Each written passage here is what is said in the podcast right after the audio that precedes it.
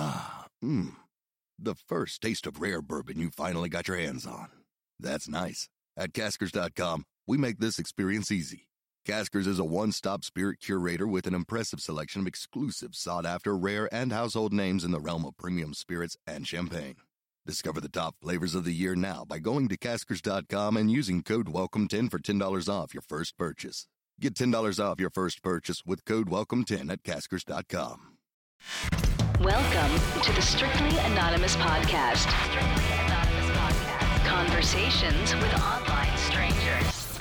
We place ads online. Craigslist is definitely the gift that keeps on giving. Real people respond. You go to Singapore or Thailand, you can't not do it. The temptation is just too much. Real problems. Does your friend know that you're banging her? No, he has no idea. And anything goes. Motto of the show: Let your Greek flag fly. Probably the only good advice I'll ever give you is to rehide your whips and chains.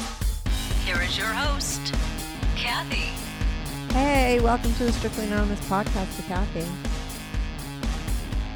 If you haven't followed the Strictly Anonymous podcast yet on Instagram or Twitter, make sure to follow me at Strict Anonymous. If you want to be on the show, it's called Strictly Anonymous because everyone remains anonymous on my show. I change everyone's voices. I change everyone's names. You could call me from a phony number.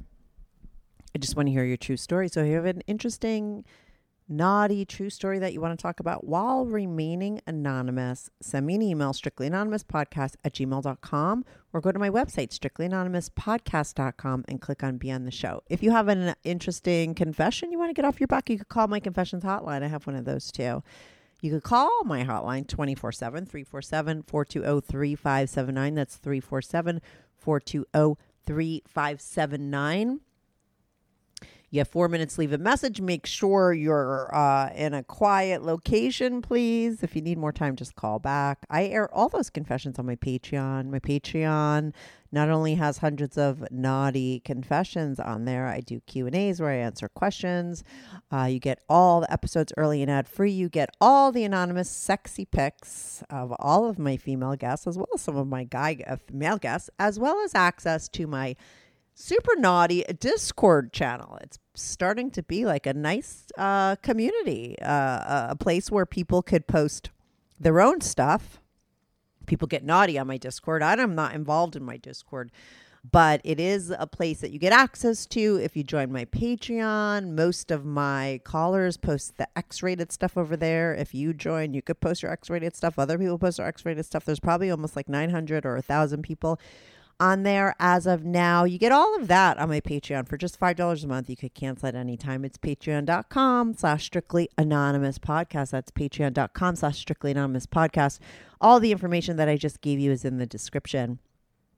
Now, today I have on Richard. Richard's going to go to Discord, he said afterwards, and he'll probably post more stuff over there. But Richard called in to talk all about his life. Now, listen, Richard's only 44 years old, and I feel like he's had five different lifetimes, or he just called in. he's had so much go down in his lifetime. He first talks about how he lost his virginity. I mean, there was a threesome and DP involved. It was very alternative, okay, for a guy that didn't have much game. I mean, Richard is like this guy that started to do very alternative things because he just didn't really know how to navigate the regular world, picking up girls, dating them.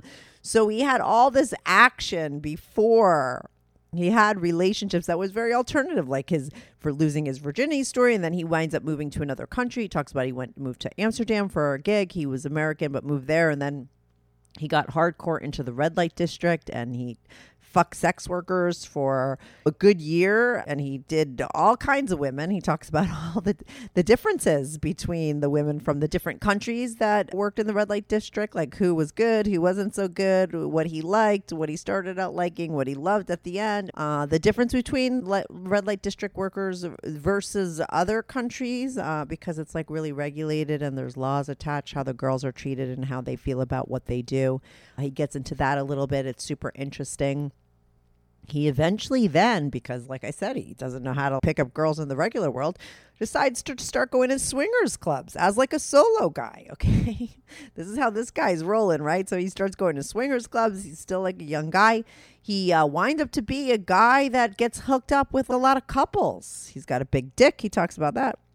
A lot of couples pick him up So he talks about that whole error of his life that he was going to like swingers clubs and hooking up with couples. And then he decides to get fucking married, have the white picket fence. That's what you're supposed to do. Why did this guy who's so alternative decide to do that? I don't know because most people read that fucking book, right? And they think, oh, this is what I'm supposed to do at this point. And he did it. He got married and he winds up in a sexless marriage. And that's an interesting story because at some point, the woman that he's married to, that he's not having sex with, that he's frustrated that there's no sex involved and he's repressing all his feelings and years are going by and he's not getting laid. Uh, she eventually becomes like a big famous influencer. So by the time he's like i'm just gonna fucking cheat on this bitch because it's been like 13 years he can't because she's so famous and he's all over her instagram that he realizes that if he did anything he'd get busted okay? So he winds up being very straight up in his cheating. He goes on an app he cheats on her he talks about that talks about the end of their relationship and the end of that divorce and how after that he went out he was straight up honest as well when he was going to start dating again. And in walks his current girlfriend who's way younger than him. He's like in his 40s now early 40s he met a way younger girl. They were open and honest about everything that they were into right from the beginning. That's something he didn't do with his first wife, and he talks about that why he wasn't honest and why he wound up never being honest with her. But with this girl that he's with now, he's very open and honest. They're into a lot of things, including going to BDSM clubs together. They're planning to do a lot of threesomes. They're planning an orgy at the end of this year. They're very open. They're going to live out all their fantasies. He's realized he wants to be with a guy. She's pegged him. She's very into girls, and they're all ready to do a lot of different things. So he's living his best life. He's come full circle. Okay. I don't know. Like I said, when you hear a story, you're like, why did this guy ever decide to try to be vanilla? I don't know. Because he never was, not even from the beginning, from his losing his virginity story, which is, like I said, involves like a DP who has that on their virginity story to what he's doing now some point at some point the fact that he was vanilla in the middle of all that was like interesting. So you're gonna like his story. It's super interesting. Richard's an interesting guy. He did send me anonymous pics. They're over on my patreon. So if you want to see them sign up. Patreon.com slash strictly anonymous podcast. Anyway i'm gonna be right back on with richard. This is the Strictly Anonymous podcast. hi richard. Welcome to the strictly anonymous podcast. How are you? How are you today I'm I'm doing pretty well, Kathy. How are you today?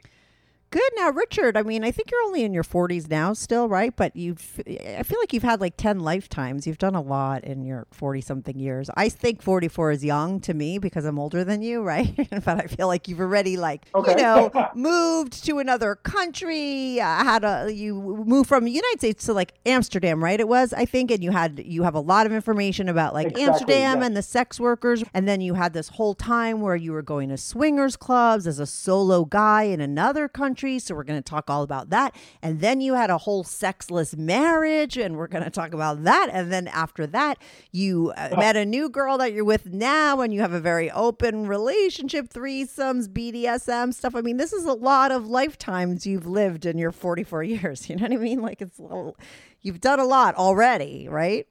Well, I mean, when I when I think about it, yeah, it's like we discussed before. We take the. I've been fortunate in my life that I thought that when I lived in the United States, that was way back in 2005, that I was going to have a very regular, normal life and such, and I was having the path to have a very uninteresting life. And I was five years out of university. I went to university to study uh, 3D animation, which I wanted to work in video games and such. And then one day I applied for a job that I didn't think I was ever going to get. And then little by little, the process came. And then before I knew it, I, I got a ticket and I was uh, moving to Amsterdam.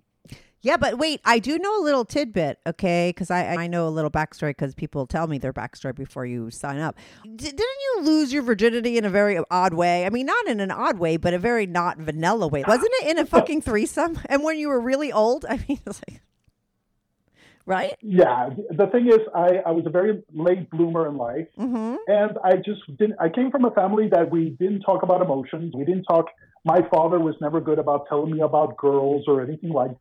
Brother.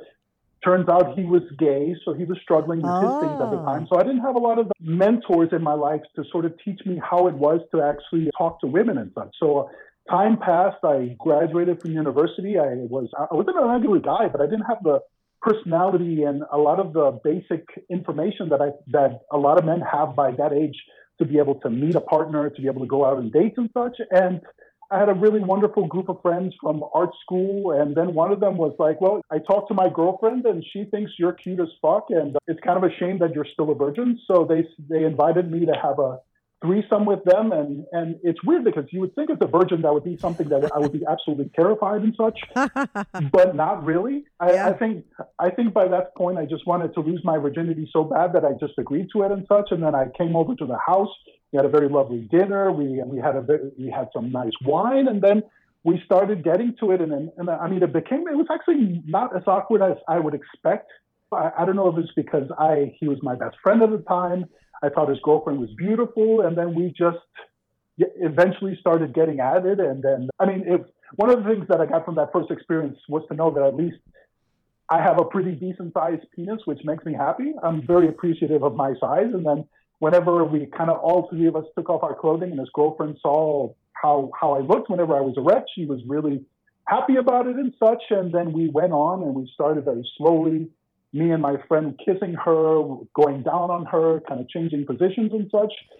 Had a very lovely first time when we had sex. We calmed down a little bit, ordered some pizza, and then we had sex again. And then the, the last towards the end, she wanted to be double penetrated. What? Yeah, she wanted she, she wanted to feel how it is to be double penetrated. My Uh-huh. best friend, but he was a very kinky person at the time. He agreed, and we did that. But the only thing she insisted that if we were going to do double penetration, that I couldn't do the anal because she wasn't prepared for my size. You were too big, right? Yeah, the smaller guys got to go in the Yeah, in the but- ass.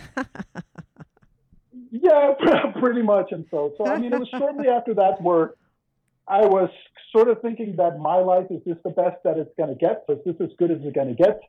And uh, a couple of weeks after that, it's very awkward experience. I got an offer for a job in Amsterdam, and in some ways, it kind of gave me the ability to sort of reinvent yourself because one of the things is where I lived. I, it's not a town in the U.S. that I was particularly very fond of. It's somewhere in the South, if I can say. I grew up, for example, in New Orleans. New Orleans, fantastic, but this town in the South, I really didn't like it. I was an unhappy person, bit of an overweight guy, and then all of a sudden you get this opportunity to go move to another country, and it's almost like it's a chance for you to reinvent yourself and to become a different version of a person because you don't know anyone, nobody knows your embarrassments, and then so the second that I was given an opportunity to move to Amsterdam, I just took it. yeah, wow. And that was like your dream job, right? To answer your question, yes and no. Like the company that I worked with in Amsterdam was an art outsourcing company that create outsourced a lot of the video game art to some of the biggest companies in the world. So if you got that sort of position and you got to work on some of the games that I got to work on at the beginning of my career, it's one of those things that every time, for example, I apply at a job anywhere, the first thing they say is, "Oh, you got to work on this," or "You got to work on that." yeah, yeah, So major. it's one of these gigs where it's once in a lifetime, and it would open a lot of doors for me in the future. Right. So it changed your life because you go from this small town, weird place that you don't feel like you fit in. You're an artist, right? Maybe you're like in the middle of nowhere. And then now you're in Amsterdam, this like really open city. I mean, it must be like going from black to white, right? It's such opposite ends of the spectrum. I mean, it was a, like I said, it was a chance for me to reinvent myself, and it's to go somewhere exotic. Yeah. Because like I lived in the U.S. at that point. When I lived, when I uh, um, moved from the U.S., I was 25 years old. I never went outside of the U.S. Yeah. I just got my port, passport to go. So it was like going to an amazing, almost like a fairy tale kind of place that I've always dreamed of. When I was in art school, me and my friends were little pot addicts, so we always talked about going to Amsterdam and going to the coffee shops. And it went from something that I dreamed of reality and sort of the way that I kind of looked at it before I moved is a lot of Americans, whenever they come to travel to Europe, they have like two weeks. So when you see them, they have this sort of rushed feeling where they want to try to soak in as much of it as possible. Yeah. And so at the time when I moved to Amsterdam, I was thinking this could be the last only t- time in my life that I get to visit Europe. You're going to enjoy the fuck out of it. And I mean, literally, the, the, the day that I arrived, I had other colleagues who were also coming on the same plane from the US. They went home to sleep. I went to the ticket station, found a way to buy a ticket, and went from the little small town that's north of Amsterdam that I lived in called Purmerend, and then took a, a, a train ticket and then just went right to the city. And then I walked around, looked soaked it all in until I was exhausted and finally made my way back home. Right. And now this guy, I mean, you're the guy that loses. I mean, for someone who's a late bloomer, I mean, you're losing your virginity story is pretty interesting. Most people don't have that. I mean, they're not doing, they're not, not taking part in a DP threesome the first time they lose sex. So now here you are. Red light district is at your fingertips. I mean, when do you start dabbling in that whole world? And I know that you have a lot to talk about what you learned about that world.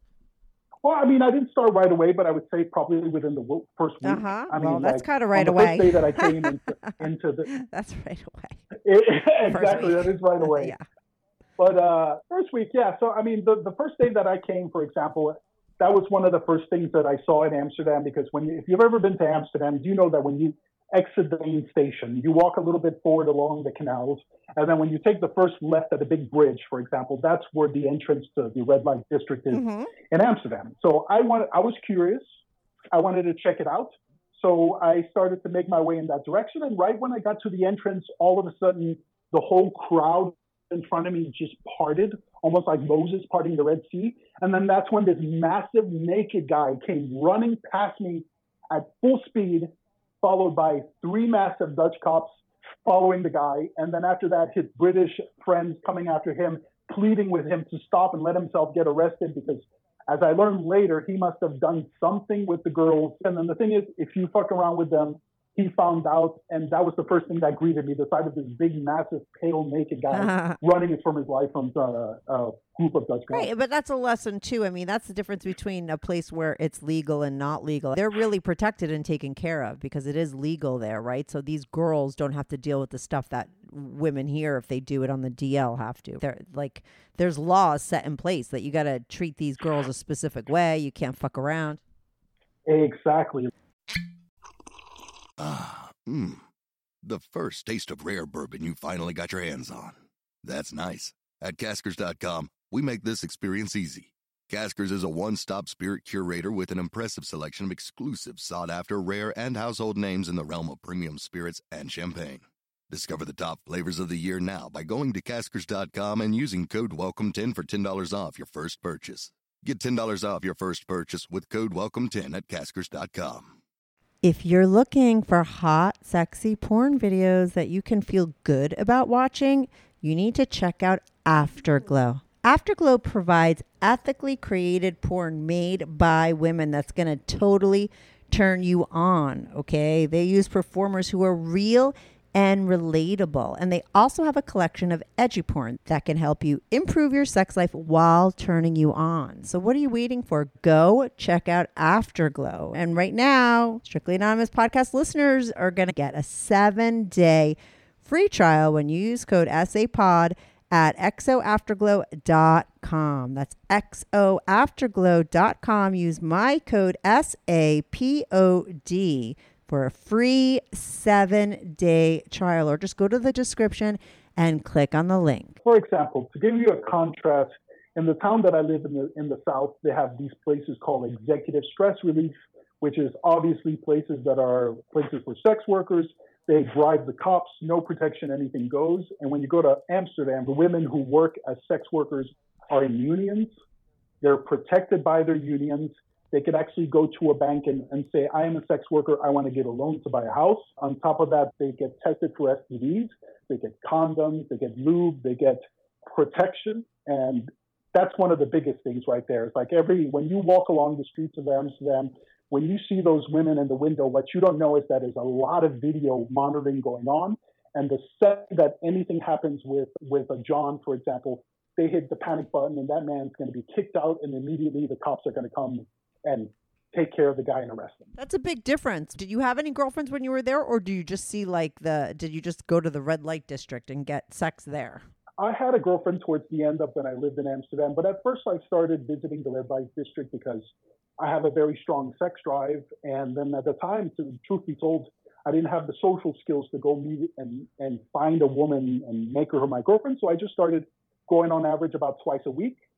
I mean, the first thing that I started out with, of course, is the local girls, which are the Dutch girls, which are tall, blonde, and beautiful. And then as I spend my time there, I would try different women from different countries because one of the things that I have a real big kink of is women with accents and women from different countries. So in terms of, at least when you compare it to other red light districts in other cities, Amsterdam, there's a huge variety of women from all over the place. You can find Dutch, you can find Eastern European, you can find South American, you can find African. And at first, I just started with the Dutch girls, like I said, but they, they pretty much want to make you come as fast as possible, and there's nothing interesting. They're incredibly pretty. They charge more compared to some of the other women, Yeah. But you're going to get like a workman-like hand job to get you to finish so they can get you on and move you on to the next person. Right, right. Okay. Mm-hmm. And then let's see, after that, I I'm a Spanish speaker as well, including English, or, although now currently I speak three languages. So I tried meeting meeting up with some of the South American women, and I had a lot of really good experiences with them because the second I'd come in and I find out where they were, because I mean, typically how it works is you go up to a window, the girl will open the door, and then you will negotiate a price in terms of what you want to do. So if you want to do, for example, basic sex, that can be like 50 euros. If you want to do a, something a little bit more girlfriend experience, girlfriend boyfriend experience, that can be 60. If you want to do anal, for example, that can cost a little more. So you go up to the window, you negotiate what you want to do, and then you go in. So with the South American girls, typically I would ask them, are you from Argentina? Are you from this country? And then when I find out that they speak Spanish, I would speak to them in Spanish myself. And typically from South American women, I would get a much nicer response because that common language and kind of gives them sort of a sense of home. So, so whenever we get into the actual stall and start having sex, they would have a, it would be a very familiar vibe to it. They would say a lot of things like, "Oh, you remind me of the boys in my country," and for the most part, my after I figured out the Dutch women were just in it to sort of to make you come, I started being with a lot of South American women because they were very sweet, they were very affectionate, of course, and of course they're trying to make you come, but they do it in a way where you don't feel like they're just trying to make you come. So that's after the Dutch girls. That that was my second choice because they were just also South American girls are just amazing, Yeah. and I mean, I, it was like a buffet for me. I mean, I, I when I lived there for the first year, I went twice a week to go visit them if I had the money for it, and then after Dutch uh, or not, sorry, after South American girls, then I moved on to Eastern European and German, and Mhm. around that point is when I realized that I love to hear women fucking the sounds they make from their own country. So every time I would go and negotiate to, to be with a woman from the Ukraine or German, I would always ask them to speak to me dirty in their language, and it was fucking fan fucking tastic. I mean, a lot of the times I just had a regular, I mean, sex when I could have just afforded it, but every now and then I would have a little extra money and pay for anal, for example. And sometimes the girls they shouldn't do it, but they would give you blowjobs without a condom. That was fantastic. And then the, the African girls, they were probably some of the best ones because, of course, they knew they were there to make you come, but they sort of had a little bit of a pride that they can do it in a way where they can not seem like that it's just sex work. And I mean, for them, the thing was what they did with their asses. A lot of the times, the African women, they just knew they could, every time they would pull, they would get you into bed, they would pull out your dick, and a lot of times they would just shush you and then just get right on top of you. And a lot of them had this move where they would put their hands on your shoulders, and just with their a the movement of their ass alone, it would be enough that even with a condom, that you would come really, really fucking quickly. And and they took great pride in that. So a lot towards the end, I started out with tall blonde girls, but by the time that I quit going to the red light district, uh, I finished with African women because they were just fantastic in bed. They were the best. They were the best. Well, I mean, after spending about a year of having a lot of unemotional sex with a lot of sex workers, again, I wasn't quite ready to go out and meet women and get sex regularly because my personality wasn't developed. So I started to look around to see what else was available. And then I started to find out that Amsterdam had a healthy selection of swinger clubs in the city and quite a bit in the city and on the outskirts as well. Some of the better ones were there at the time. So I wanted to try to do something that was a little bit different and I wasn't sure if I wanted to do it. And then the first time that I went, it was wasn't particularly a positive experience because within the city center, what happens is they have a lot of men who think that, well, I don't want to pay for sex in the red light district, so I'm going to go to a swinger club and find a woman to hook up there. So when you get there, you find out a lot of the clubs have an overabundance of too many men, single men who go to the sex clubs to try the swinger clubs to try to to hook up with women. So it's something that if you see some of the swinger clubs within the city center, it could be a, a little bit discouraging in terms of if you're a single man. But the thing is, one of the funny things I also discovered that I haven't seen in any swinger club in any other country is that the ones in in Holland they had something a little ingenious to kind of take care of these single men, but also have them as customers. And they would hire sex workers to work shifts to pretend to be single women. So when these single men would come in to have sex, these women were paid for it. They would go in, have sex with them, and keep the ones who weren't going to find a partner busy. And then the ones who got plucked out, like myself, through other people who were at the club, they got to go in and they got to play around while all the single men were being distracted. Oh, that's so funny. How did you know and those other guys didn't? Because I met some of these sex workers, I befriended a lot of them when I was uh, going to the coffee shops in Amsterdam, and they would tell me some of the secrets. okay, so it's it is interesting how you roll. You know that you, you just keep talking about how like you just don't know how to pick up regular women, but yet you have the balls to do all these other things. I think some people that have like a lot of game with women might not have the balls to go to like a swingers club by themselves and solo and do all that. Yet that kind of stuff is more is is uh, less scary to you than just like meeting a real girl in the real world. It's kind of interesting. So now, how, so your first experience wasn't that great, but like when did you really get into it? What went down in that world as a solo guy for you over there? Well, the, it was the second time that I went to a to a swinger club again, and and you know I'm I'm a Latino man, but the thing is I'm rather tall for a Latino. I'm six foot four, which mm-hmm. is very rare. Yeah, I have a pretty decent pretty decent pretty decent sized penis at about seven inches, but where it really shines its its thickness. And then so being tall, dark haired in a town where a lot of blonde, tall people. When I went into the club, I was a natural contrast. So when they had a lot of men who were sort of standing in the corner holding onto their dicks, a lot of times husband and wives, whenever they needed a third man to, to play with, they would come and choose me. And and the first, the second time that I went to a swinger club, that's how it started. They had a couple who were in their 50s. She was beautiful woman in her 50s, blonde hair, looked fantastic. And then he pulled me over he asked me something in Dutch, and I said, I'm sorry, I don't speak English. And he said, Would you like to come and play with us? And I said, Of course. And then I went to the little room that we were in, and for his, he wanted to just sit and watch while I just fucked his wife. And being 25 at the time, I had a lot of energy. The first time that I actually did it, yeah, I, I just fucked the hell out of his wife in every position that I can think until I can come while the husband watched. And eventually he finished himself off in the corner. So then after that, I realized I kind of have a niche I enjoyed being the third man when it comes to threesomes. And then as I started to try some of the different swinger clubs in the city, that's what I would look for is couples who wanted a different man. Sometimes I would go in and it would just be me and the woman. Sometimes it would be me and the man, and we would take turns double penetrating her. I fuck her in the mouth and he fucks her from behind. And I mean, that was my wheelhouse in terms of what I enjoyed doing while I was started going to swinger clubs.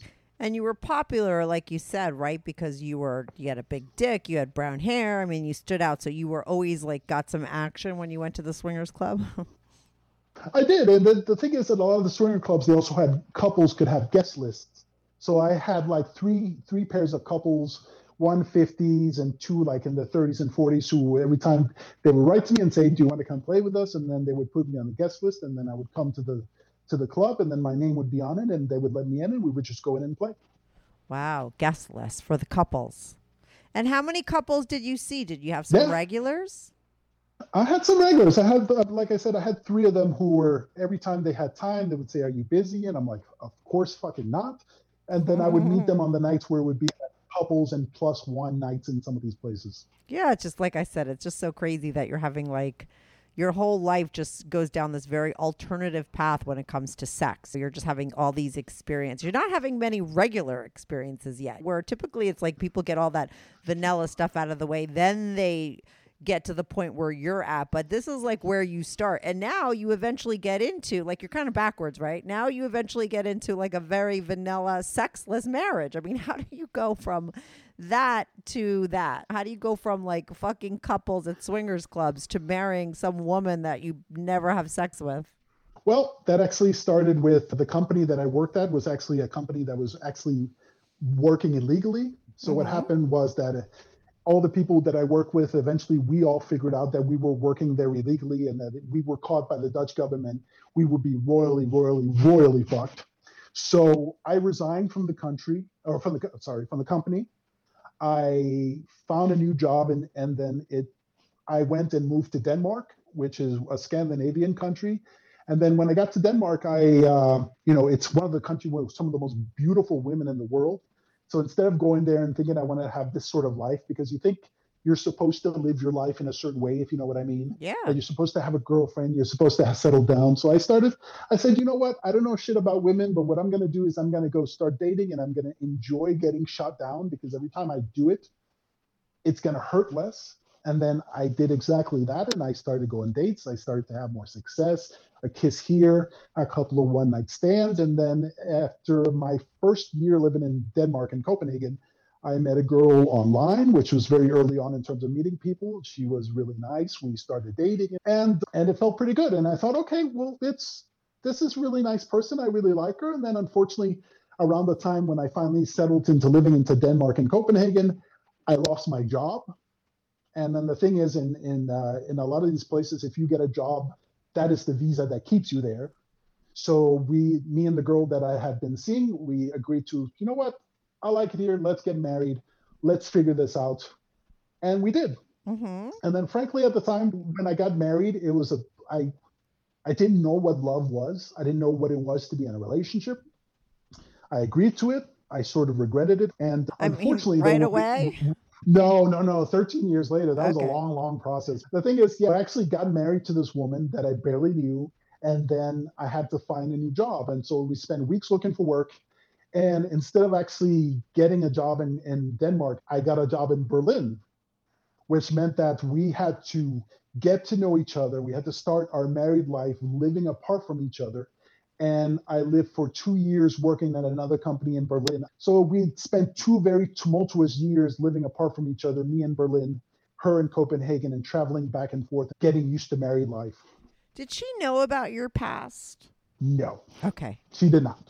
Okay. She had no idea because because the thing is when I had this naive idea that when you get married, you start to reveal these things to each other. And you kind of start to say, "Oh, I like this. Oh, I like that."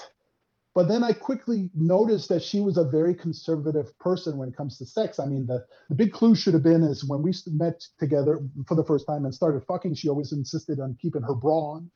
So she was someone who was very vanilla mm-hmm. so naturally I kept these things from her because she was like, ugh, sex workers, ugh, swinger clubs and this. And I'm like, well, okay, well, I can't tell her, but I guess we'll figure out at some point how we can be have a sex life together. Yeah, yeah, yeah. Mm-hmm. Yeah, unfortunately, that happens a lot of the time. Like you said, you think, okay, I'll bring this up later, and then you start to get clues that you can't fucking bring it up, and then you never do, and it goes in the vault. And this is when people either wind up in sexless marriage and not doing anything, or living double lives because they realize they can't really be themselves with whoever they're with.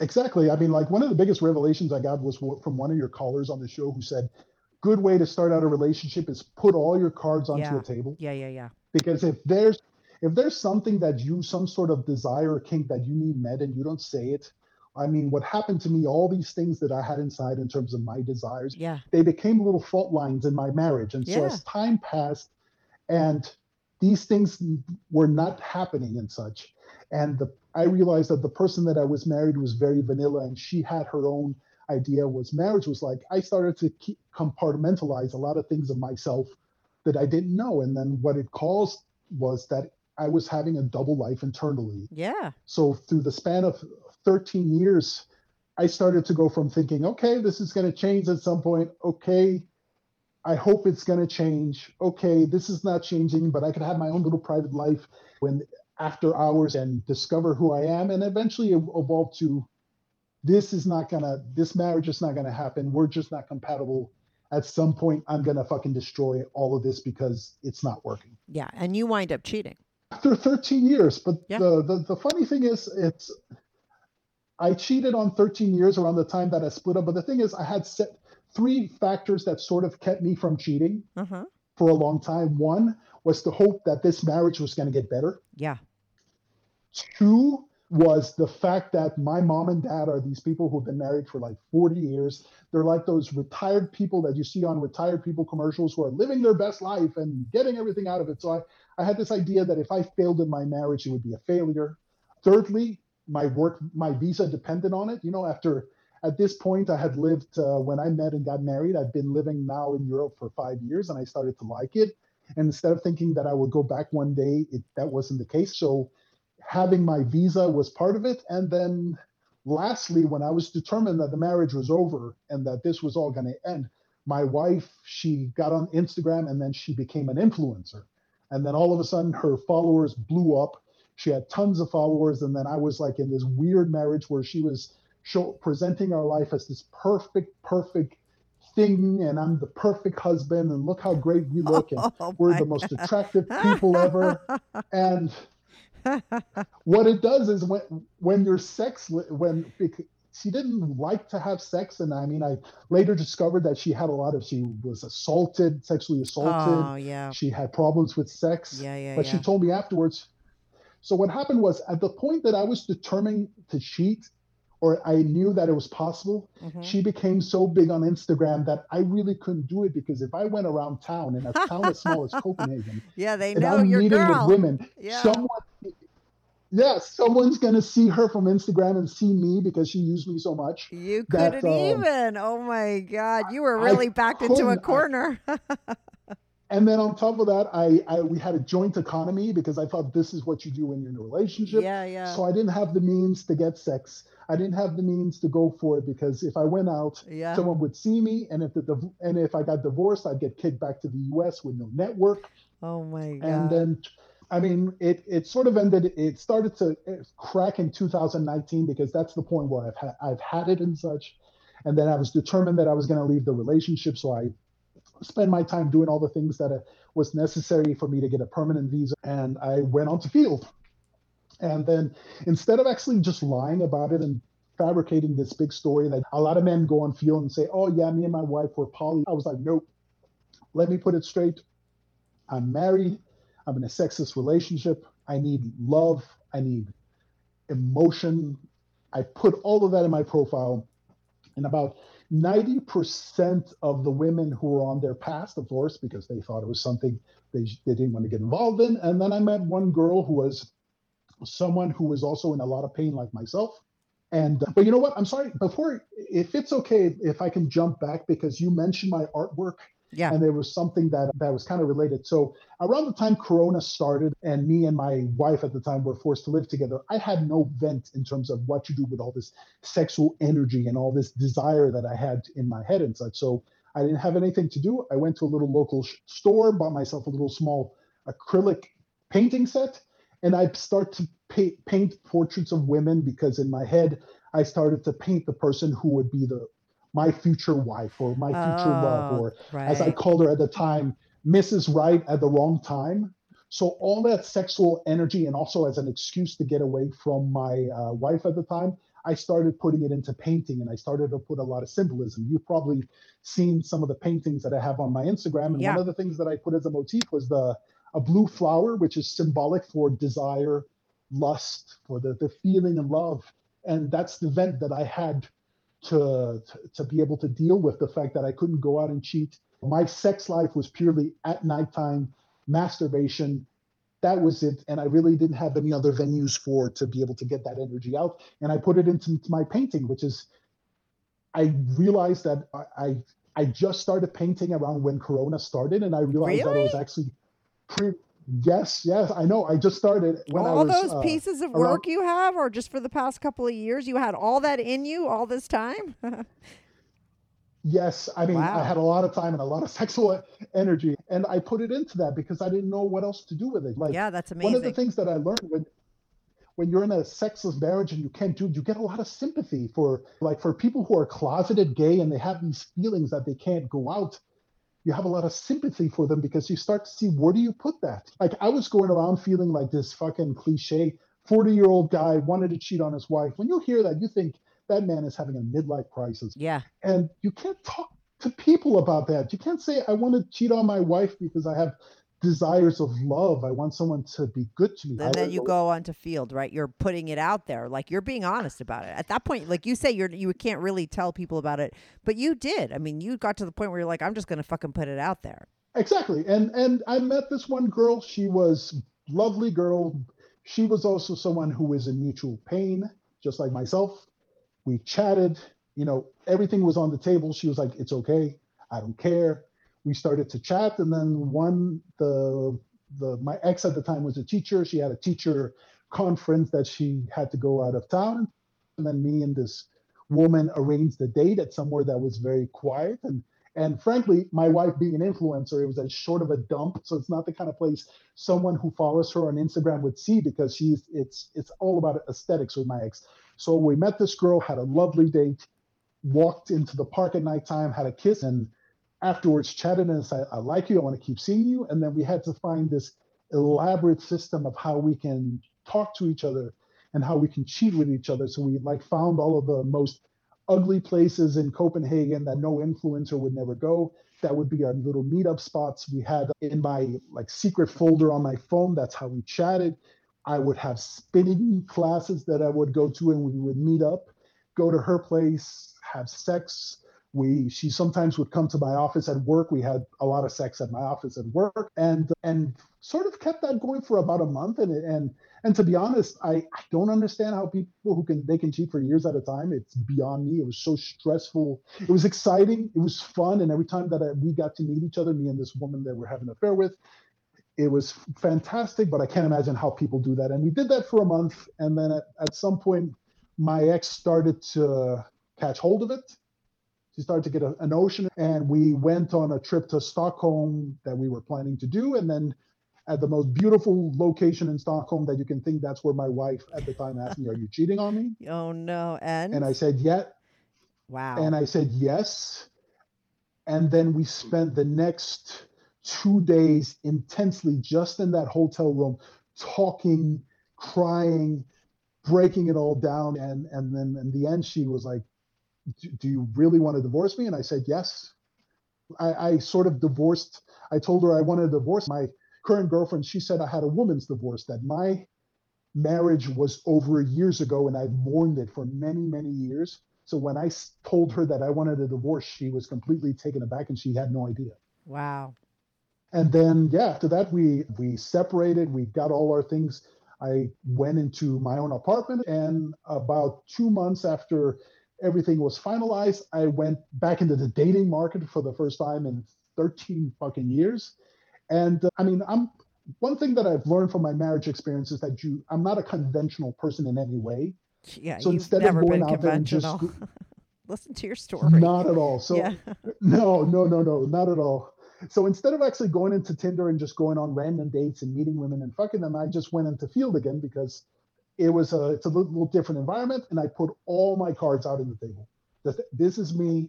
I want honesty. I'm kinky. I'm bi-curious. All these things, and I didn't. I'm not a man who chooses goes after younger women. I don't lust. I don't have a fetish for younger women. But at the time, the dating app they had a, a age range from 23 to like 50 or something that I put it. And then this lovely girl who's 24, she's like, "Hey, I read your profile. I think you're fantastic. It's really nice to have such honesty in a man." And then we chatted back and forth.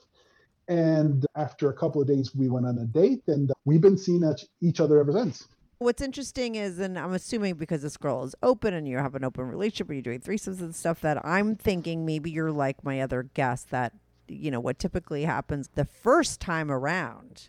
People, like you said, read the book and think that they got to do things a certain way, and they go about and they do it because they're like, okay, this is what I'm supposed to do, and I got to get married, I got to, and they follow the, what's in the fucking book. But after it doesn't work out, typically mm-hmm. people the second time around do is put it out on the fucking table like you did. You just said straight up, this is who I am, this is what I fucking want, and what shows up exactly that, right?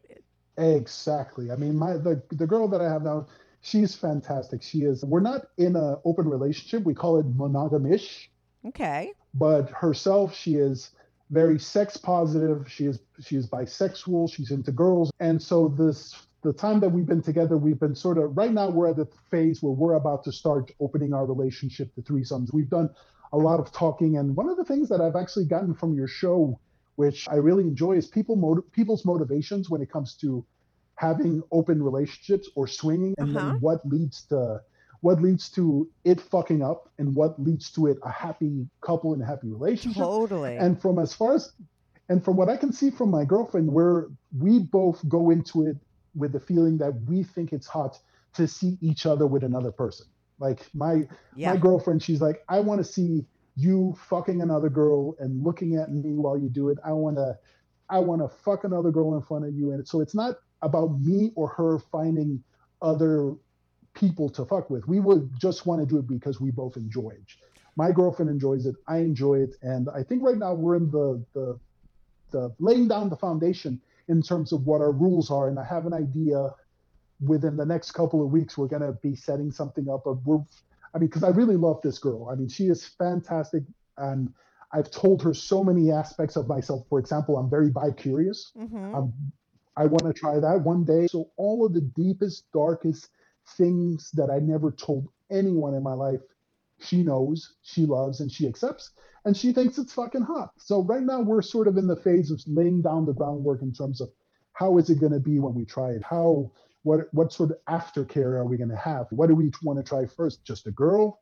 Are we going to tr- swap with somebody else? And then I think the conclusion we've come up with because her friends and her group of friends are all kinky people and they're all people in open relationships that we're probably going to find one of her female friends or one of her girlfriends and and try that as our first time in terms of a threesome.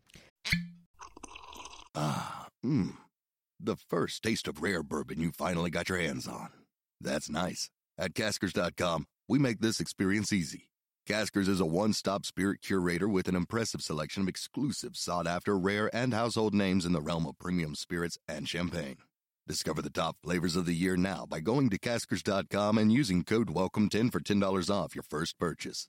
Get $10 off your first purchase with code WELCOME10 at caskers.com.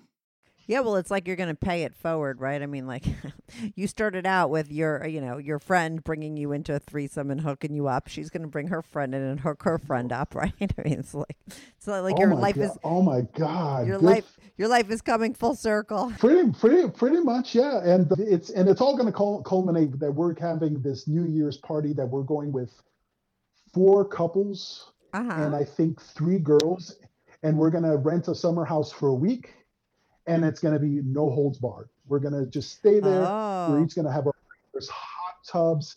There's going to be BDSM. There's going to be threesomes. There's going to be foursomes. There's going to be voyeurism. Everything that's going to happen is going to happen in New Year's. Wait, when is New Year's So for you? when- when is New Year's for you? Not at the end of this year? That New Year's? At the end of, at the, yeah, at the end of this year, exactly. Okay. So wait, does everybody that's uh, signing up for this trip know that this is like one big fucking orgy?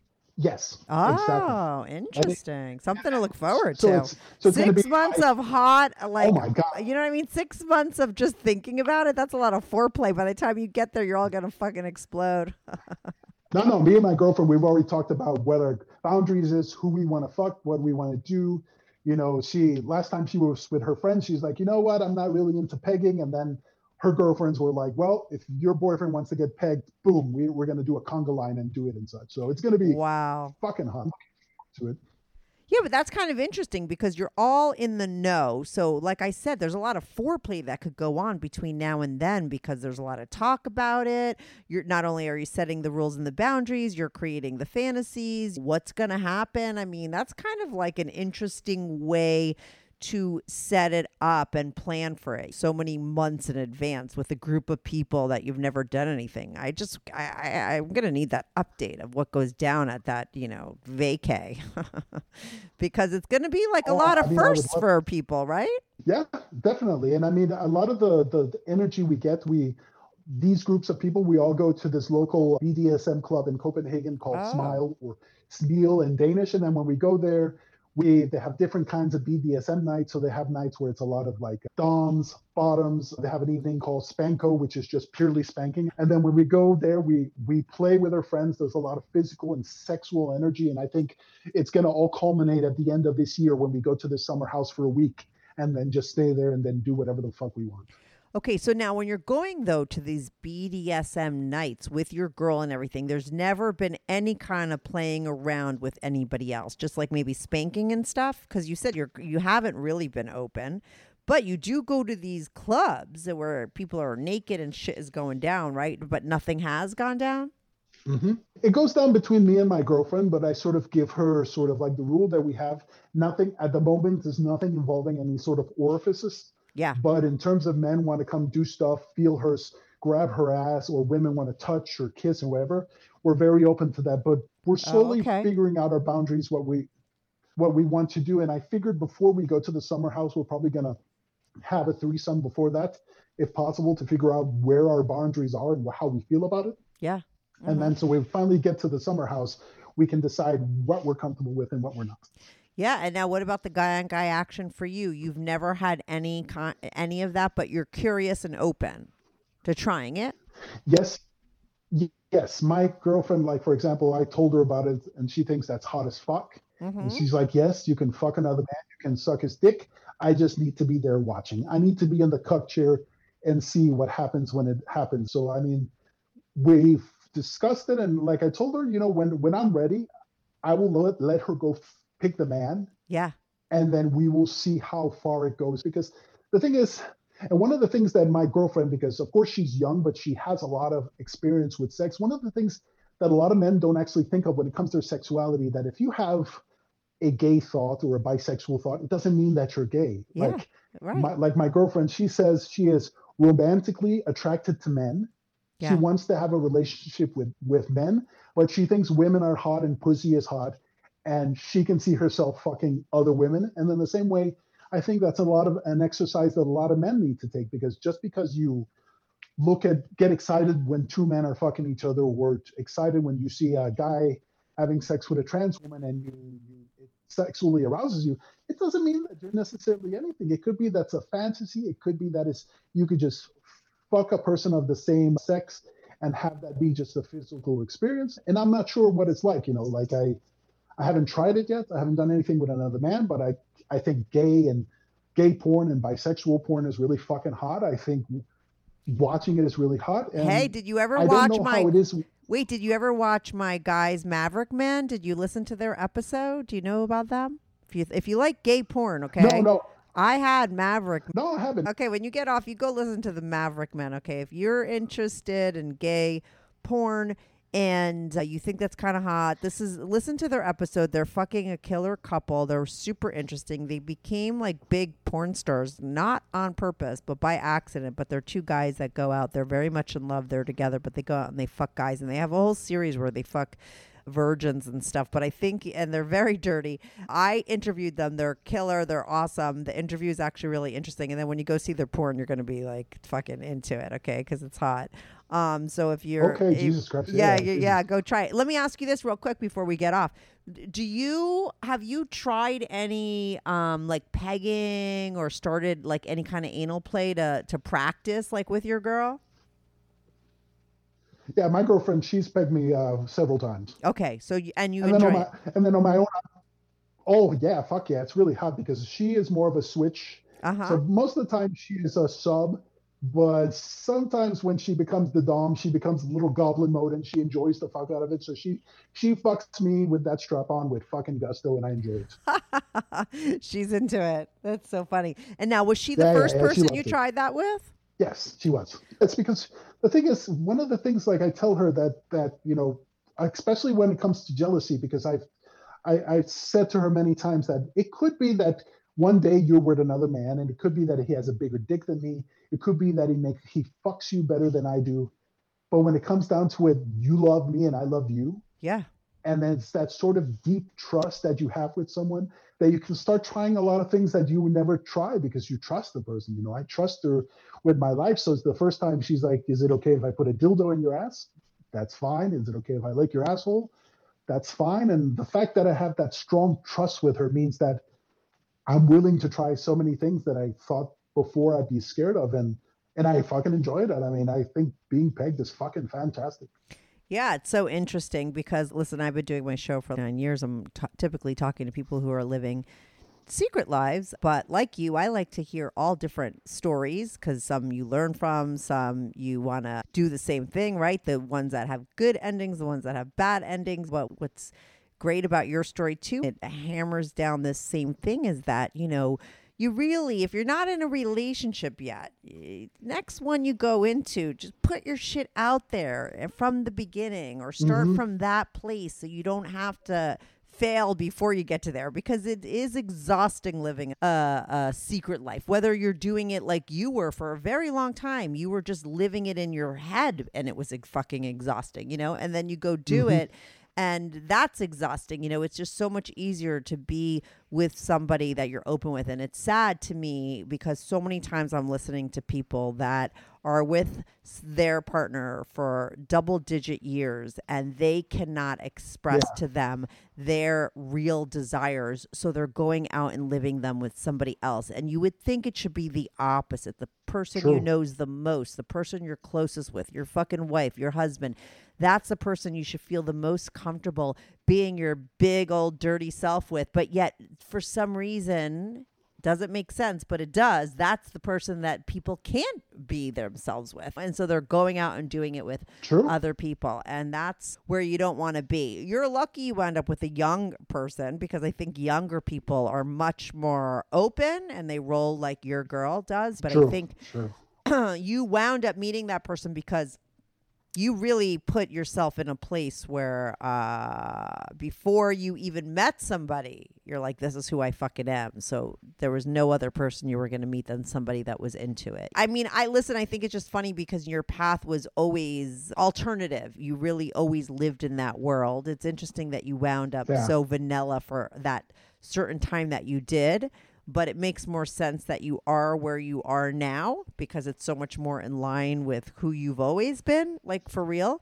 I think your sexless marriage though was kind of interesting and funny that your girl wound up to be like this big, Yeah. this big influencer. That it is just as interesting as the rest of your life because, like I said, you've been very alternative, you know. So I think that there was like something very interesting about that story too.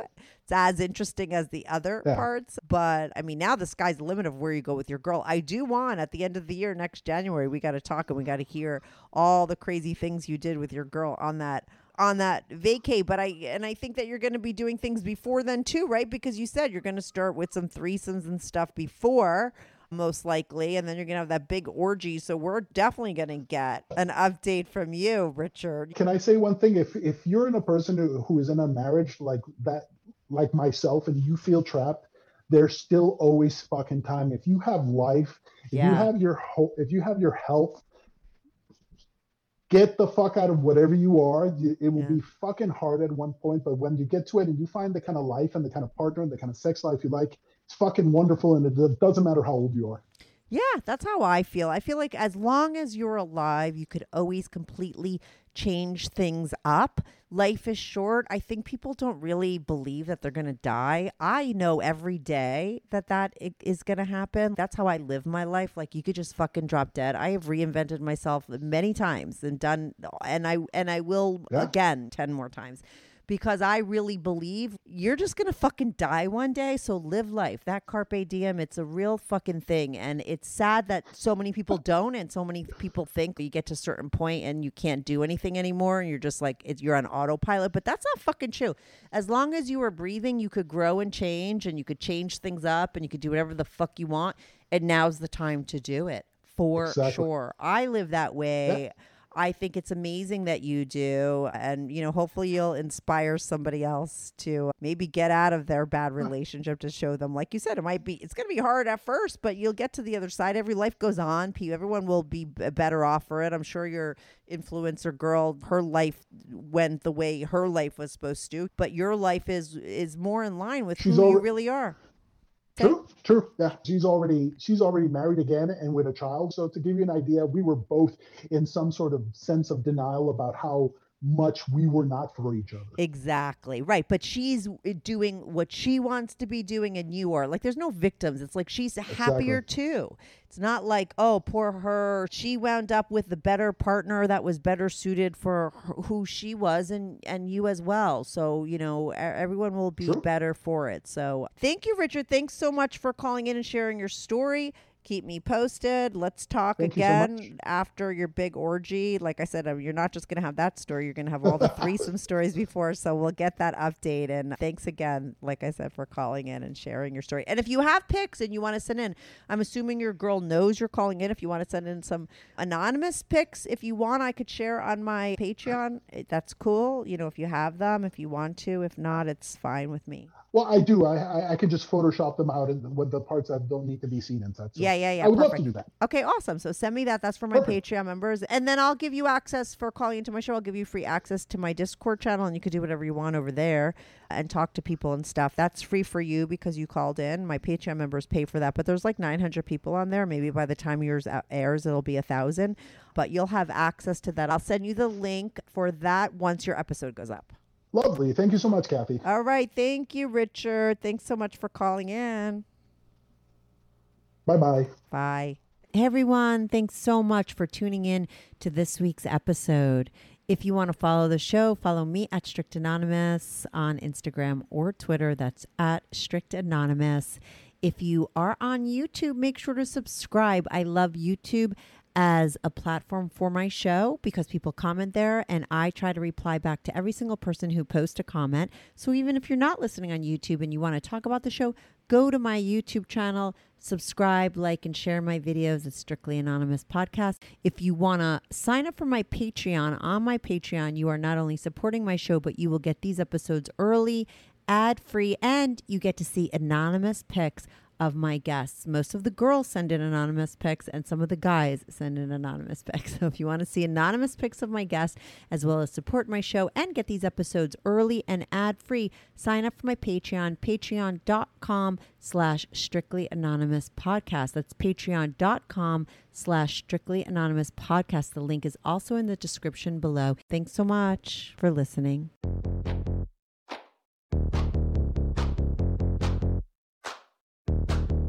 Do you have a story, lifestyle, or situation you can't talk about to anyone, to anyone? Or do you just want to let your freak flag fly and be on the show? Well, Strictly Anonymous wants to hear from you. Send us an email, strictlyanonymouspodcast at gmail.com with your story and your anonymous name. And remember, everything is strictly anonymous. Strictly anonymous.